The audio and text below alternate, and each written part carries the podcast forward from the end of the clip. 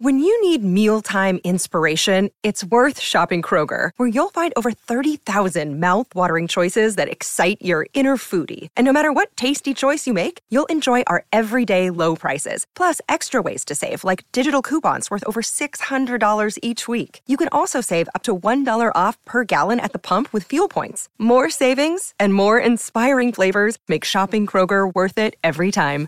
Kroger, fresh for everyone. Fuel restrictions apply.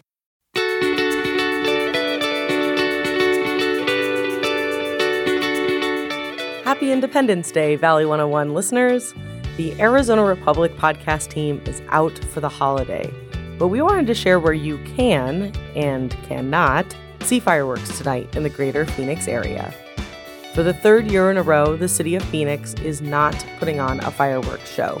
According to a press release, the fabulous Phoenix 4th, Light Up the Sky, and After Dark in the Park events were canceled due to supply chain issues.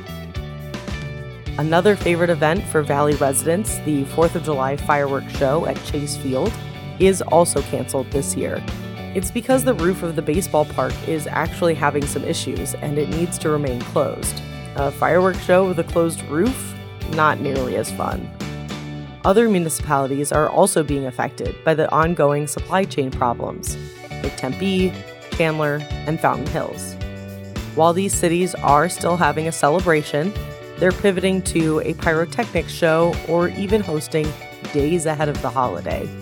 So, where can you see fireworks tonight? Apache Junction, Avondale, Gilbert, Glendale, Scottsdale, and Litchfield Park are all planning their annual display. For more information on what each city is hosting for the 4th, please visit azcentral.com. And as always, listeners, please remember that if you're planning on shooting off fireworks from the comfort of your own backyard, please be careful. Not only can they be dangerous, but Arizona is still in a long term drought. Even with all the rain we've been having, setting off fireworks too close to brush is the easiest way to start a fire. Thank you so much for listening to this week's episode of Valley 101. If you have any questions about Metro Phoenix, please submit them to our podcast by visiting valley101.azcentral.com. If you're a fan of the show, please share it with a friend and subscribe wherever you get your podcasts.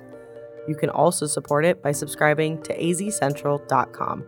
You can follow all AZ Central podcasts like Valley 101, The Gaggle, and The Lab on Twitter at AZC Podcasts. I'm producer Amanda Luberto. Thank you again for listening. We'll see you next week with a regularly scheduled episode and happy holidays.